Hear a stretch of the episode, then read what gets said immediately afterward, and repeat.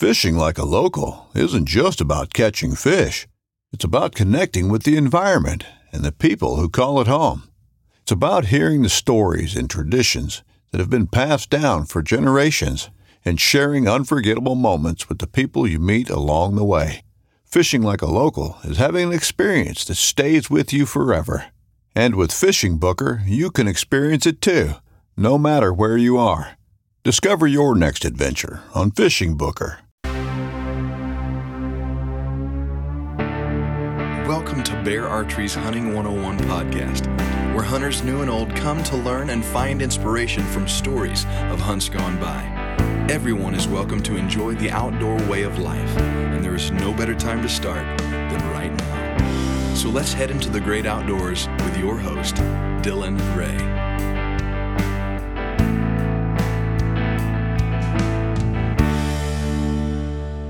All right, guys, welcome to Bear Archery's Hunting 101 podcast, as always, presented by our good friends over at ScentLok.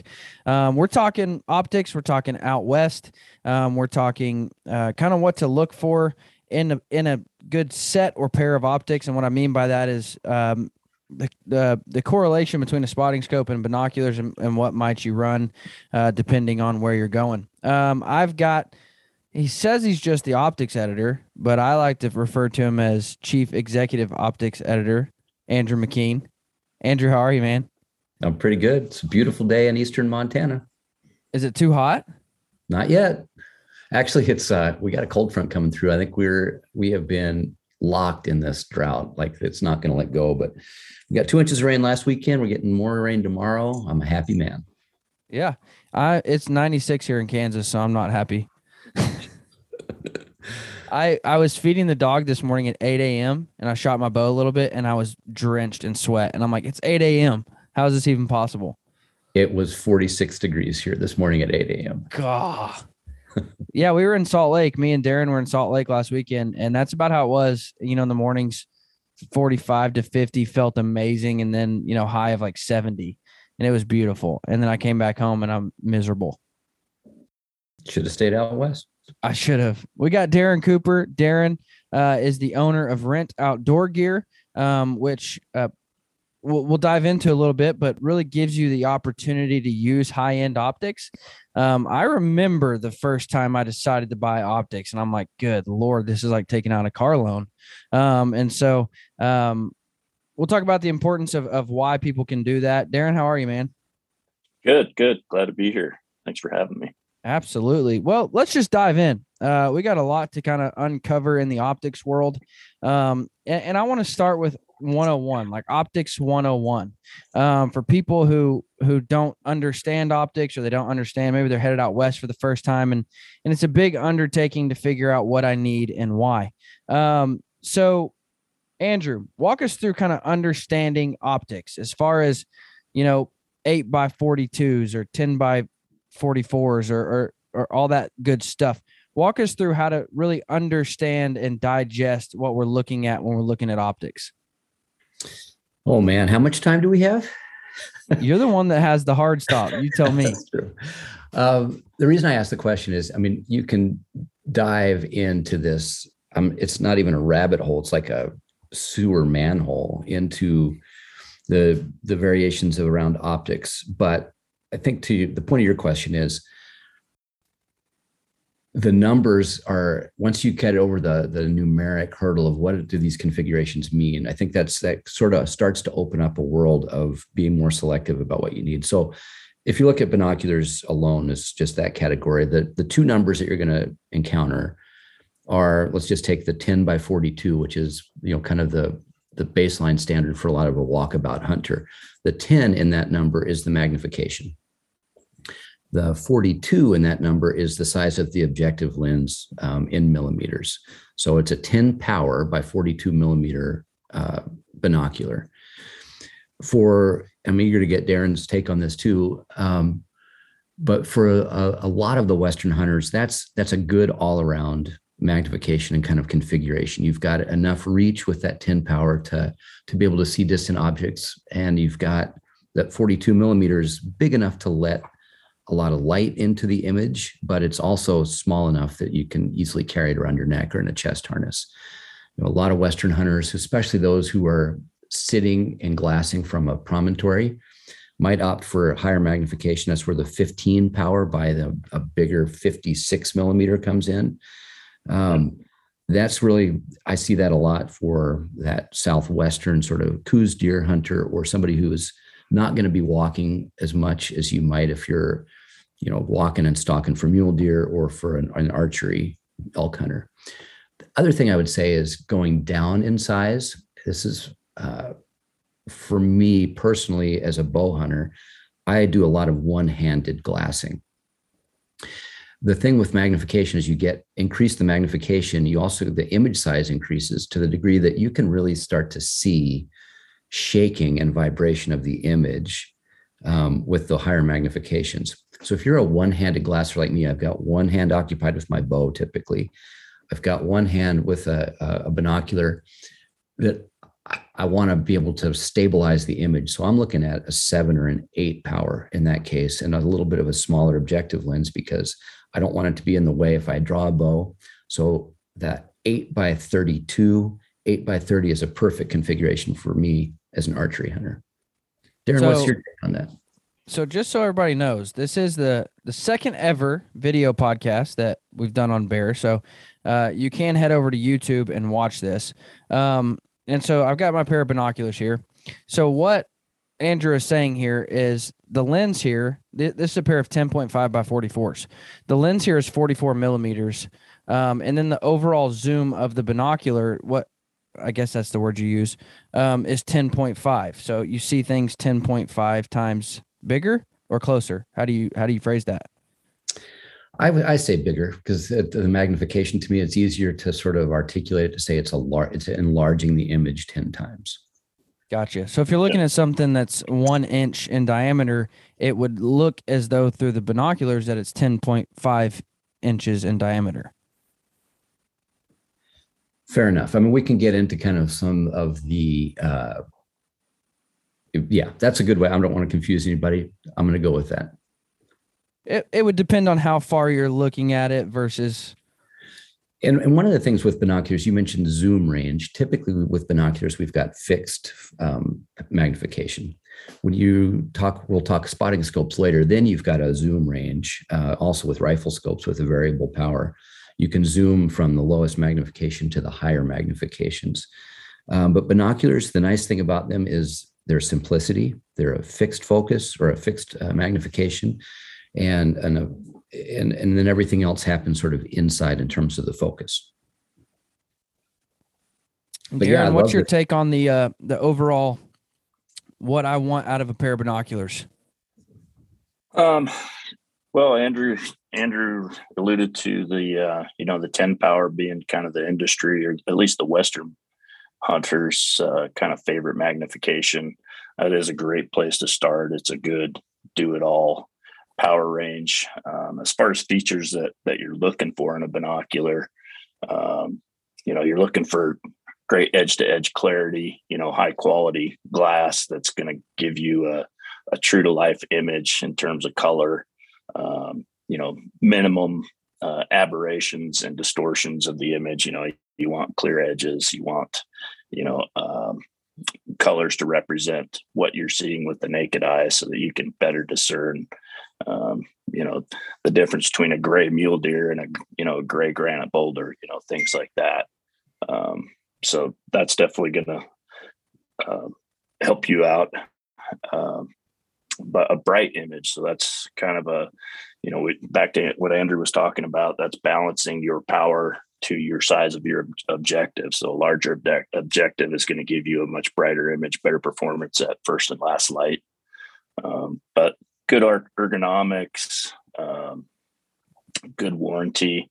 You know, these are all things that kind of factor into, um, you know, what what you want in a in a good optic or a good binocular for hunting. So, so field of view now, is another important factor that, you know, at one point in time we thought, well, your objective size and your power pretty much defined what your field of view is. But uh, today we're seeing some some new optics out there that are kind of stretching the limits of what we thought was possible in the past. So today we're seeing optics from Swarovski where you've got a 10 power binocular that has a field of view that's equivalent to what an 8 power or a 12 power that you see as much as you do with a 10 power. So kind of, you know, making us reevaluate what is the perfect, you know, power for hunting in the West nowadays. Now, I well, before I ask my next question, let me just say this: I probably have a little more of a uh, an Eastern mindset than you gentlemen. Uh, my go-to is the 10.5 by 44s, uh, but I hunt quite a bit in Arkansas, and you're in thick timber. You're not going to see. There's no need for 10.5s, uh, so I would drop down to like an eight. Um, uh, I bear hunt in Maine, and you'll see 40 yards maybe. Um, and so I dropped down even like a six, and that's really just for you know if a bear comes in to start you know getting a better look at it a little bit closer. Uh, not that I can't see it because again you don't see them to their F forty yards when you're in the North Maine woods, but um, you know to take a closer look at them. Um, and so I never really go above ten point fives. And I think Andrew, the reason you mentioned going up to like the 15, um, do you think that it's a fair assessment to say guys who go up to a 15 uh, they're kind of eliminating the need for a spotter as well um, they're trying to just have that one pair of optics uh, or would you say the guys that carry 15 still you know pop out a tripod and put a, a spotter on it to answer that easily, I would say it's the latter is more frequent, that they have a spotting scope right there. The beautiful thing about a, a high magnification 15 or 18 power binocular is the both eyes open aspect of glassing. You know, you've got the binocular vision where you've got both your eyes uh, employed. You're not squinting with one eye into the monocular of a spotting scope, which can be pretty fatiguing after a while. Yeah. So if you're going to spend a lot of time panning and and and glassing for small details over large landscapes, binoculars allow you to spend a lot more time behind glass. And it's something that Darin mentioned, the ergonomics. You know, we've been doing um, optics testing for a long time, number of years. And one of the things I really see, you know, we we tend to to measure things a lot when it comes to optics testing. What's the optical resolution? How fine a detail can you see? How bright is the image? How late into the night can you see? But I, I maintain after years of doing this that really one of the one of the most important considerations is kind of a squishy one. It's it's hard to quantify, but it's how comfortable is that binocular? Because the more comfortable it is, the more your time you're going to spend behind it, and consequently, the more you're going to see because you're using it more. And I think that's a really important thing. My favorite thing about yeah. you is the words you come up to describe squishy. It's a squishy subject. That's one of my favorite things about Andrew McKean. He always has those nice words that he uses to describe situations. Yeah, I still, I, I'm a big fan of on gravel, and and your words that you come up with are the only reason I listen. Not, okay, well, not made up words, but just different words to describe a situation. I love it. Um, Darin, what's your take on that? Just the kind of the the comfort factor. Yeah. Well, I think it's huge, and and my favorite part of what you just mentioned was um, you know, if you have an optic that works really well for you, you're going to spend more time with it. And that alone is going to, you know, help you locate more animals and, and just be a more successful hunter. Um, and that's why, you know, for one, you know, a lot of people ask, you know, should I upgrade my spotter or should I get a, a, a pair of binos, you know, or upgrade my binos? That's one of the most common questions I get. And most people spend, you know, 80% of their time looking through the binoculars. And so I usually, you know, try to get guys to, to uh, work on the binoculars first. If they've got, you know, low end in both, or maybe even don't have a spotter yet, you know, it's like get a really good set of binoculars because that's where you're going to spend most of your time um, glassing with. And then, you know, a lot of guys use a spotting scope mainly to field judge something or to look at look closer at an animal they've already found. You know, if they've exhausted the mountain and haven't found anything, then you might break out the spotter and really start picking apart, you know, some brushy draws and things like that in order to locate animals. But, um, but that comfort, you know, and, and glassing comfort is, you know, and carrying comfort are two different things, but something that you can look through for long periods of time without fatigue is is really important to you know being a success, successful glasser because it's seat time and you know eyeball time that uh, makes a big difference. You got to be dedicated, and it's you know not everybody's cut out for it. Just like tree stands, you know, I have a hard time sitting in a tree stand, and, and granted, with practice, you get better at that too. But uh, you know, glassing is is a hard concept for a lot of people. They want to you know walk around and go hike and kick deer out of the brush and stuff. But um, if you can dedicate yourself to it, you're definitely going to find more animals. Now, one of the biggest mis you just mentioned tree stand. One of the biggest misconceptions I've ever heard is I'm a tree stand hunter in Kansas, or or I'm a tree stand hunter in Missouri, or whatever. I don't carry binoculars, or I don't put a lot of effort. I don't put a lot of thought in my binoculars, or I don't put a lot of money in my binoculars. Um, that's one of the biggest. I don't. I guess misconception is the word. Um, but I can't tell you how much more successful I've been uh, in looking. Say I'm looking across a wheat field and I can see into the other woods, and with a pair of binoculars, I can see into the shadows and in the darkness of the other side of the, the field, and I can see deer before they get into the field, um, and they no longer pop up and sneak up on me. And, and pretty much, if I'm sitting in the tree stand, you know, as a kid, I used to just sit and wait, and then they would get there, and I would be stuck in a frenzy trying to get my bow ready, trying to get whatever. Uh, but now I just sit in glass constantly in my tree stand. Um, and I I'll use a little uh, like a little monopod um, just on the on the foot of my tree stand. That way I don't have to I don't have to hold my binoculars all day and it's a little more comfortable. But and I'm constantly just looking through the woods. Uh, no matter how far I'm looking, I'm just looking into the woods and I'll see those deer a lot quicker than I used to. Uh, so I would say if you're a tree stand hunter uh, for whitetails, you know, in the East or Midwest, don't just write off optics. Don't just say, ah, I'm not headed out west. I don't need optics uh, because they still, in my opinion, play a huge role in the successfulness of, of a hunt. Actually, uh, I think there's two really important considerations there. One is I, I grew up in the heavy woods of Missouri. And that's right. I forgot about that. Yeah. And not super heavy woods, but it was kind of that mixed, you know, uh, open ridges, but but wood uh, hardwoods draws and we didn't hunt a ton of public land because I grew up on a farm. But you know, anytime I was hunting kind of the edge of the farm, I would encounter other hunters, especially during rifle season. And I mm-hmm. can't tell you the number of times I would look at another hunter through my binoculars and see that they were looking back at me through their rifle scopes. Oh, and that is a really chilling image to have. Yeah. I see it out west quite a bit too. People who are using their rifle scopes as a as a panning optic. And it's just it's not only super dangerous, but it's it's it's also kind of it's pretty irresponsible. Um, yeah.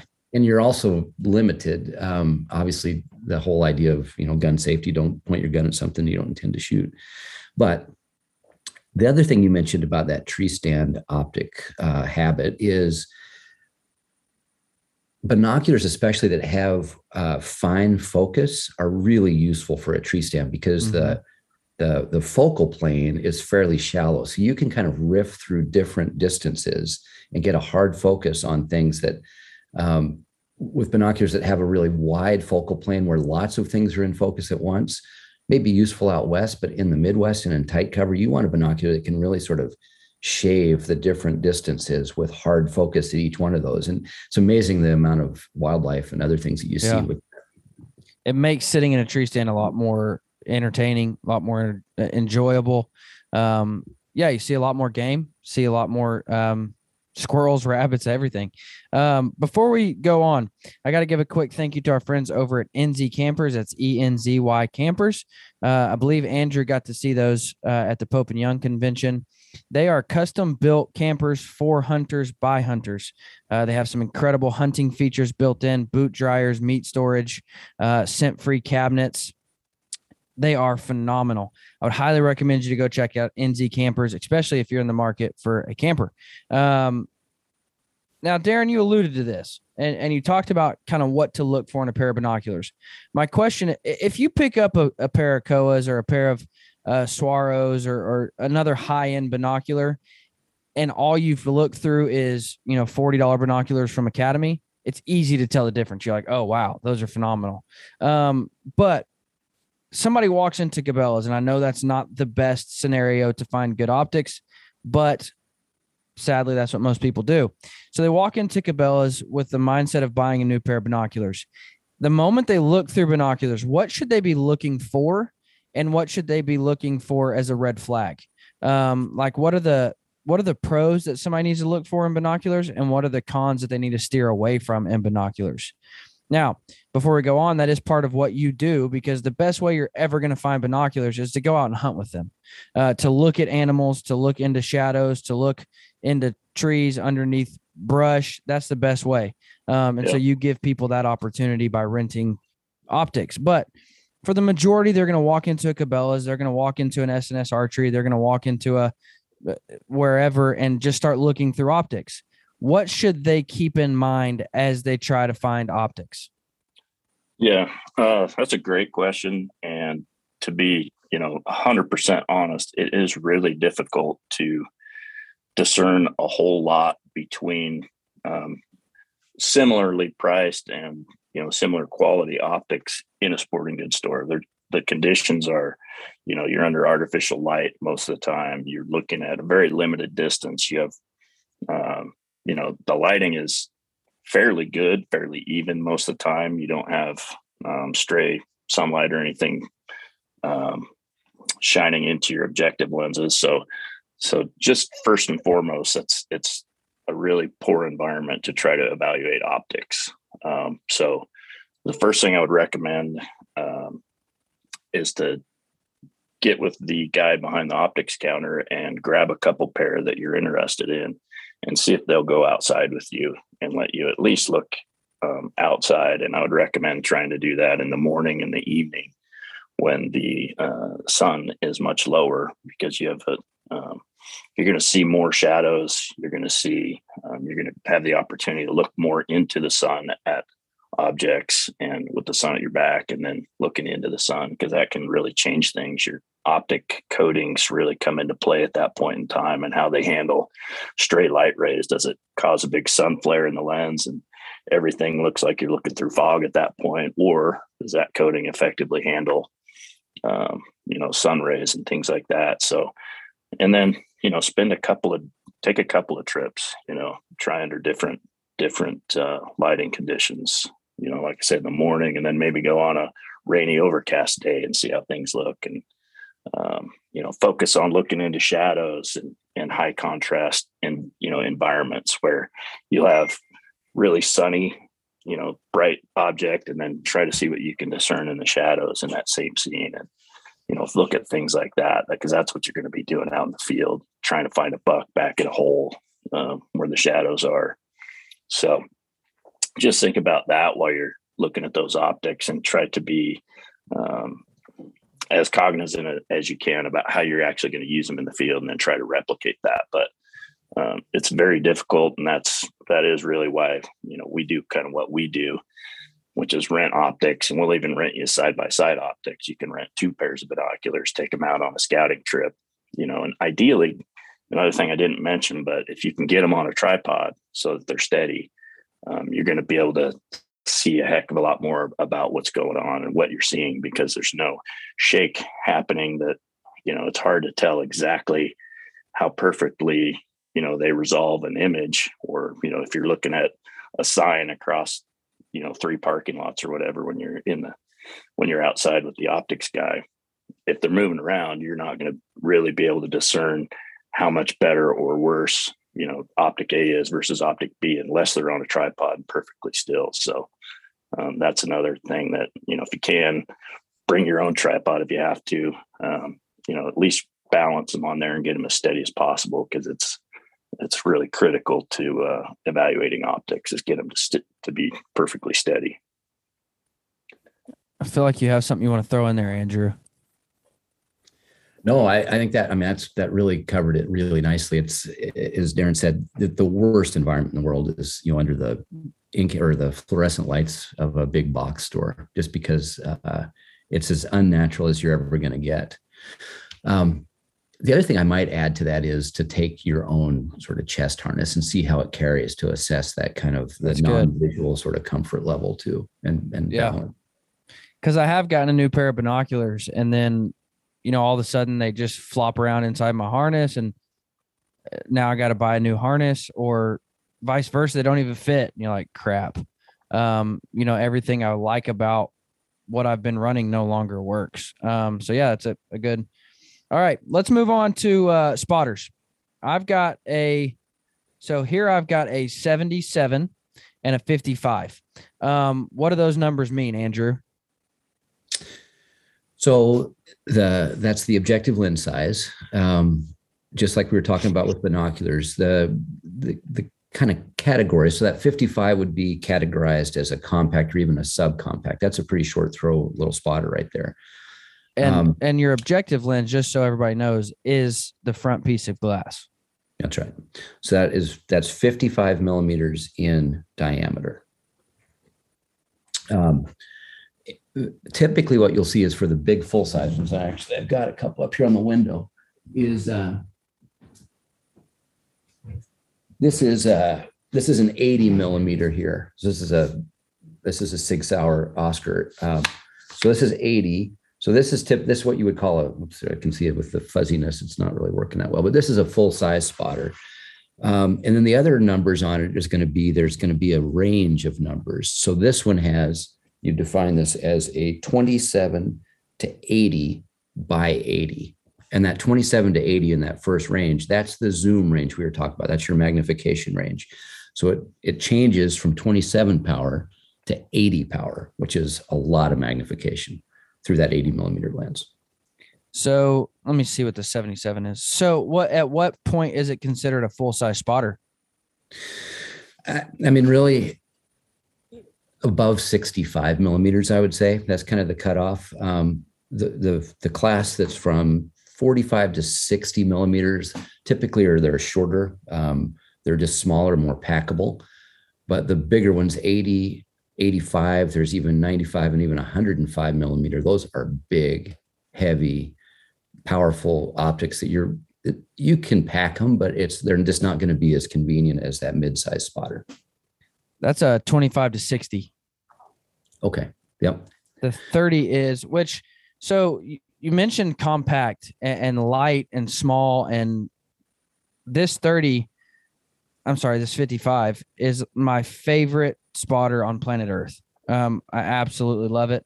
Um, it's so light, throw in a backpack, go anywhere. Um, I absolutely love it. Um, but I want to kind of dive into what is overkill? What A, how do you know you're getting enough? And then B, what is just absolute overkill? Um, I learned I, I carried the 77 around on a on a uh, bear hunt in Idaho um, a few years back. And after the hunt, I just realized I'm like I had way too much spotter for what I needed, um, which is when I went to the to the 55. Um, and so, how do you know planning a trip, like how do you know the optics I have are enough um, and they're not going to be just way overkill?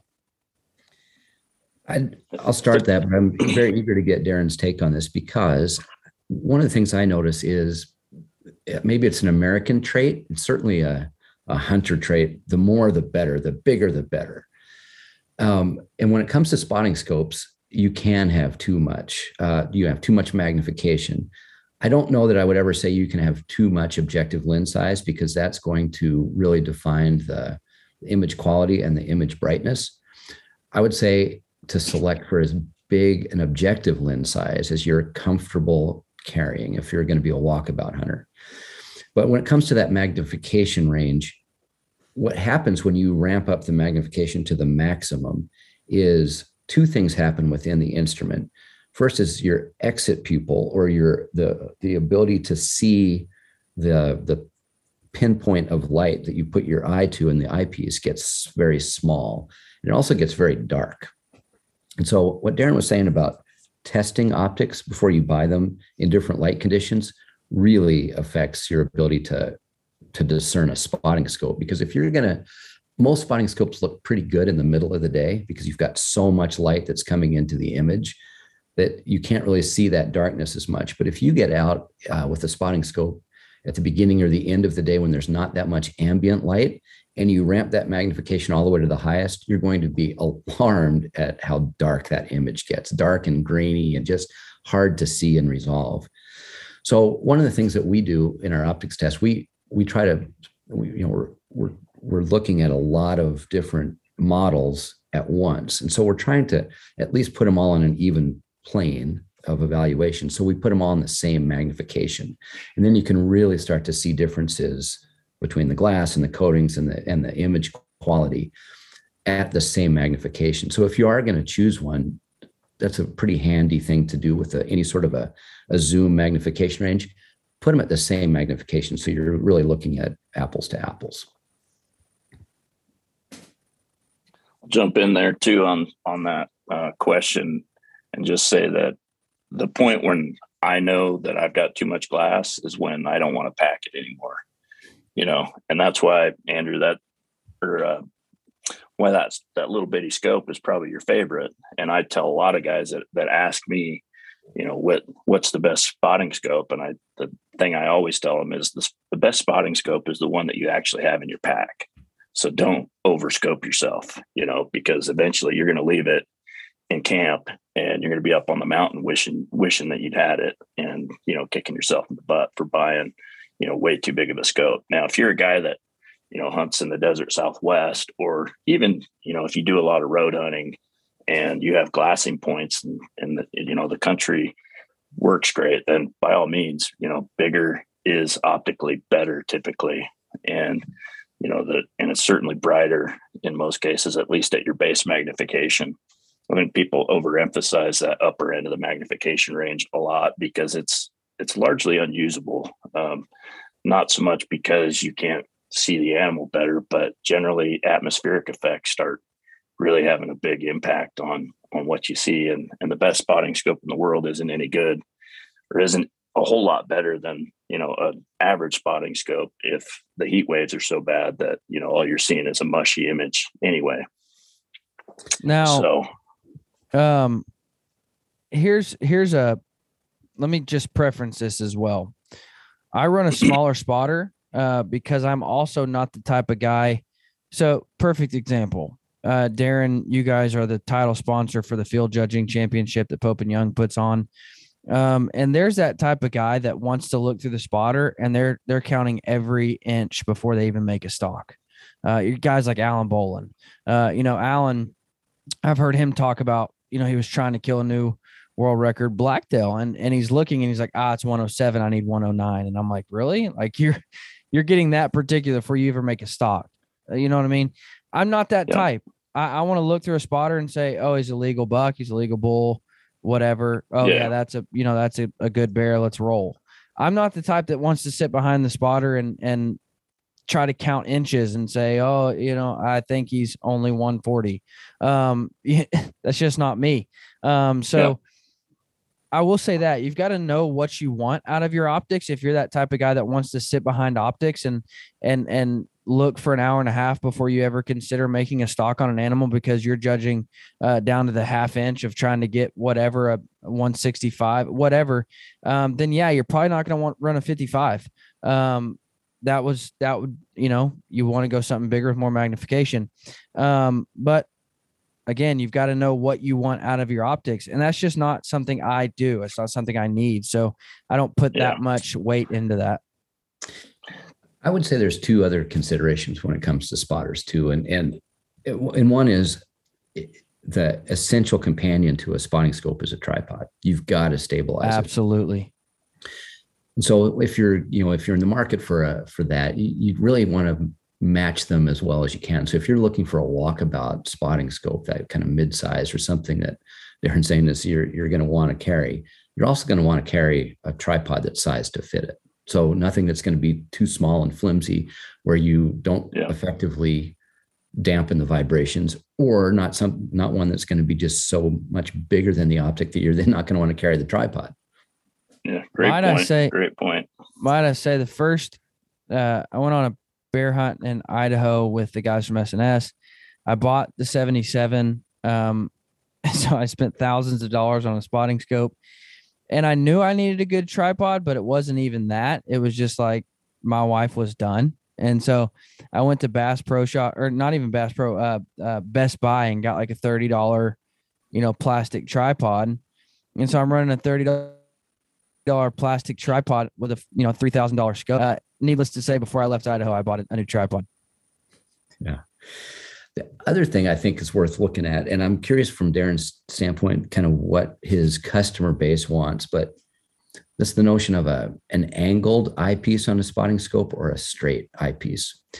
You know, and and I don't have a straight one here handy, but um, the angle typically is a is a 45 degree angle between the barrel of the spotting scope and the eyepiece.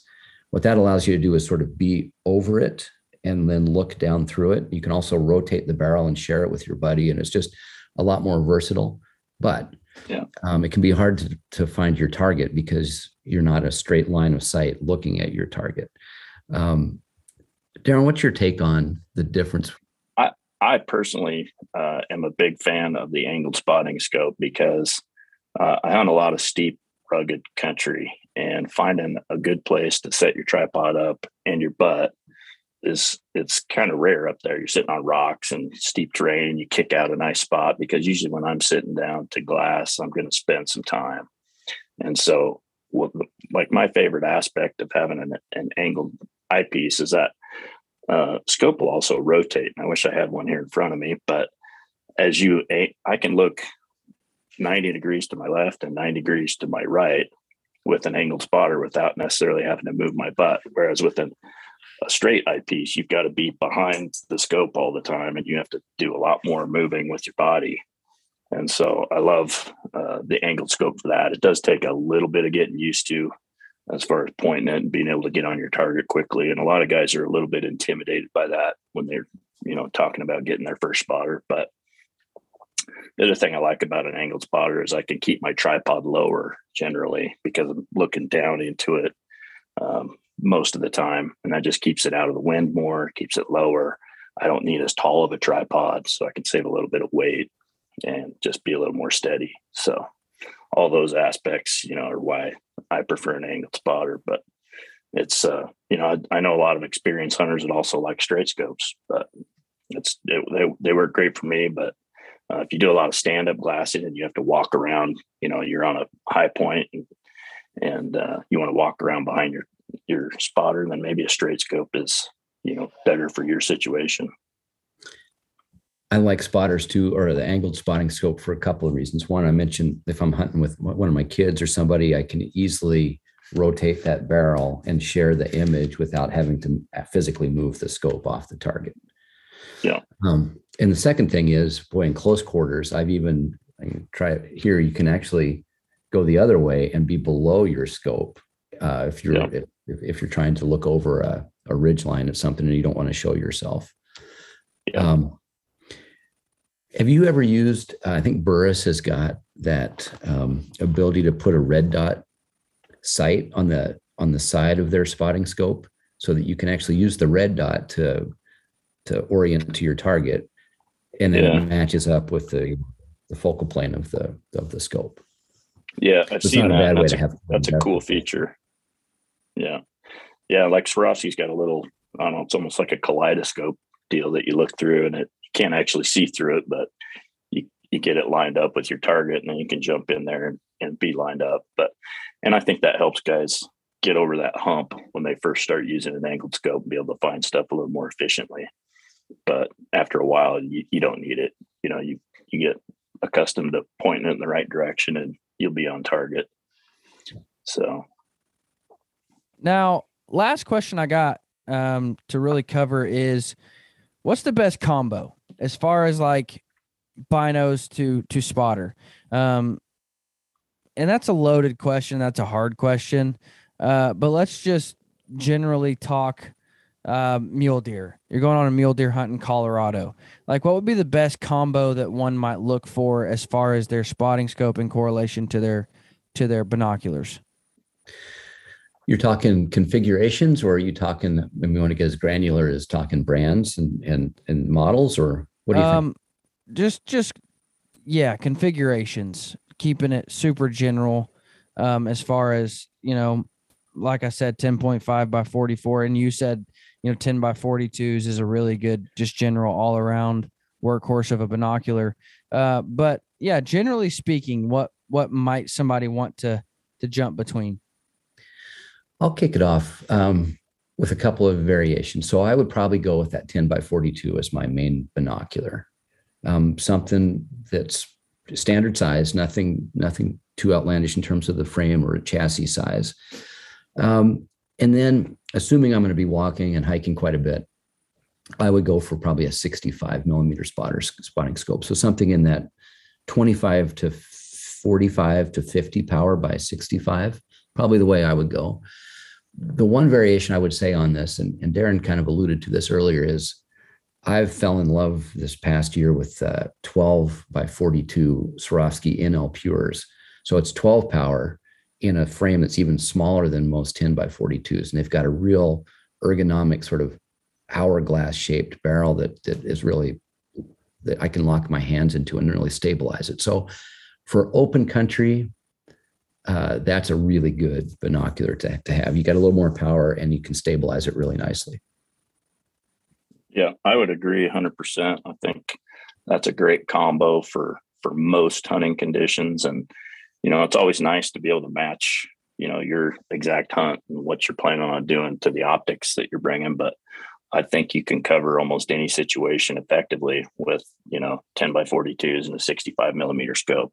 It might not be ideal for a, you know, every hunt where, you know, if, if you're not going to be hiking that much and, you know, you're going to be spending a lot more time behind the glass and, you know, maybe something bigger would, would make more sense. But I think that's kind of the, you know, go-to combo for, to get you started in, in Western hunting. And then as, as you evolve and do more trips and whatnot, you could, you know, look at, at more fringe optics, like a 15 by 56 or something like that. If you're hunting more open country or a bigger spot or a BTX, you know, on your, on your spotting scope, which is a binocular, um, eyepiece that goes on this Swarovski uh, X series spotter. So, um, but yeah, you nailed it.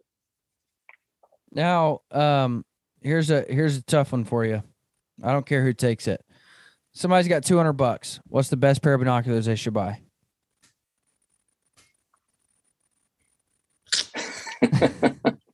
well, I mean, I'll I'll kick it off, I guess. Um,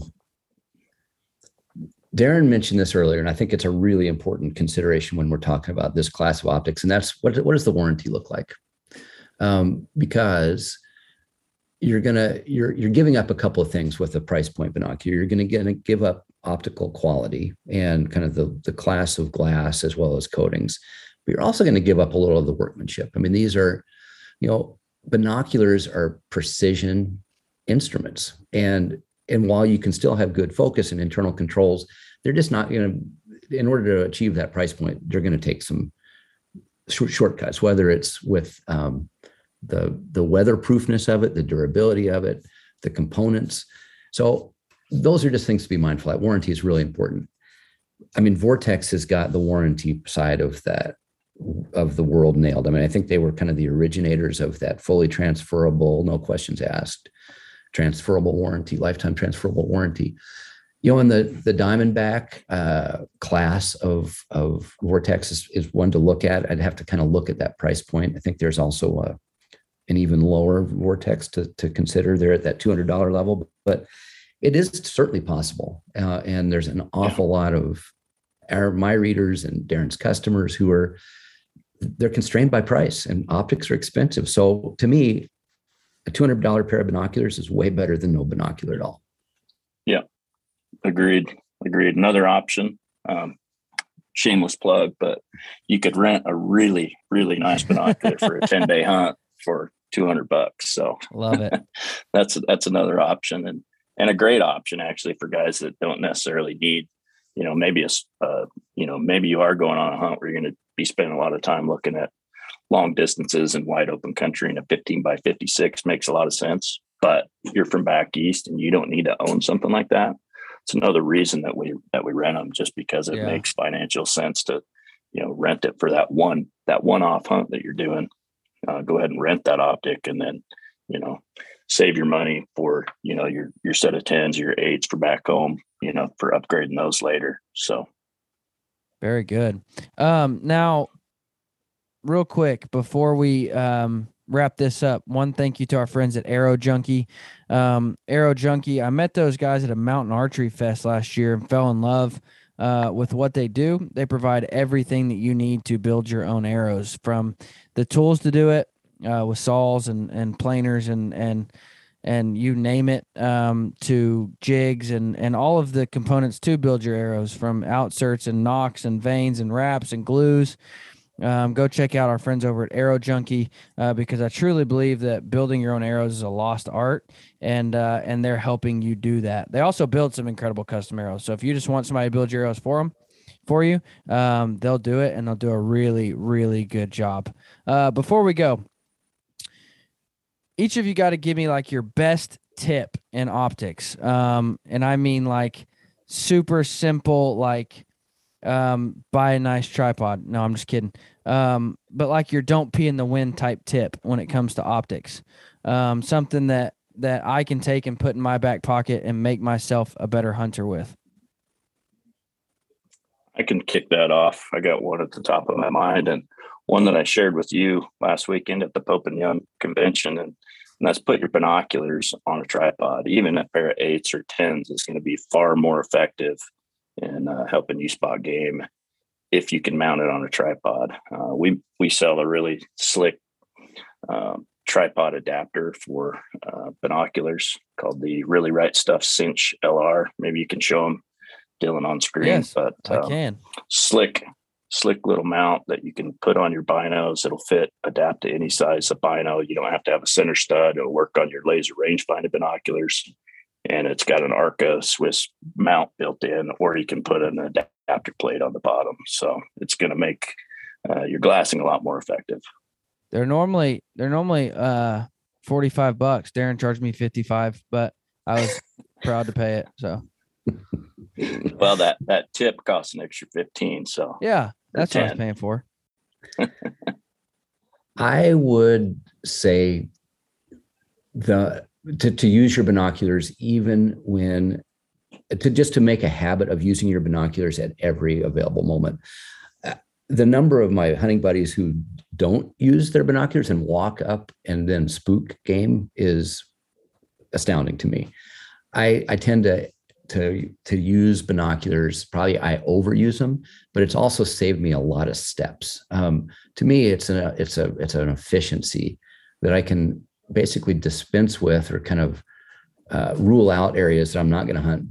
I don't have to go walk over there. I can really glass them. And and and by glassing, you're also slowing everything down. I think people hunt too fast and they uh, to their detriment. So one of the things, just even every third or fifth step, glassing your approach will make you a better hunter. Very good, guys. Thank you so much uh, for coming on uh, two guys who know optics way better than I do. Um, that's my tip, uh, and, and, I say it jokingly, but that's my tip: is find somebody who knows more than you and learn from them. Uh, when you know, when I want to understand optics, these are the type of guys that I call um, guys who optics are their living, and so um, find people who know more than you and just pull in all the information that you can. But gentlemen, thank you so much for coming on, guys. Thank you for listening. Thank you for watching. Uh, have a great week and any optics questions, these guys are are readily available. Uh, where can they find you at, Darin? Uh, rentoutdoorgear.com uh, is our website. And then you can always email us at info at rentoutdoorgear.com or um, I think there's a chat option on there. We're also on Facebook and Instagram. So you can look us up at Rent Outdoor Gear.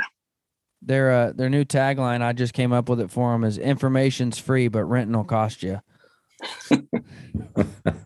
no, for real though, guys. Even if you're not going to rent any optics, but you're in the market and you've got questions, uh, this is a phenomenal resource to use. Uh, Andrew, social media, they can message you, find you on there. Yep, Instagram, Facebook. Uh, also, go check out Outdoor Life's archives of optics tests over the years. Absolutely. You know, one of the things we do, we test new for the year optics with our big annual test, but you can go back in time and see how optics that are still on the market performed when they were brand new. Um, and we're doing more digital content now that's really testing all of the optics that are on the market against each other. So it's a pretty good way to evaluate uh, gear because we test it in the same way you use it. We're all hunters and we uh, we take it outside and give it our give it our best critique. And you test it in depth. Yeah, it's a when we get started on it, it's a it's a couple months uh, long process. It takes some time. Yeah, um, gentlemen, thank you so much for coming on, guys. Thank you for listening. Y'all have a great week. Okay, thanks for having us. Thanks, Dylan. Appreciate it.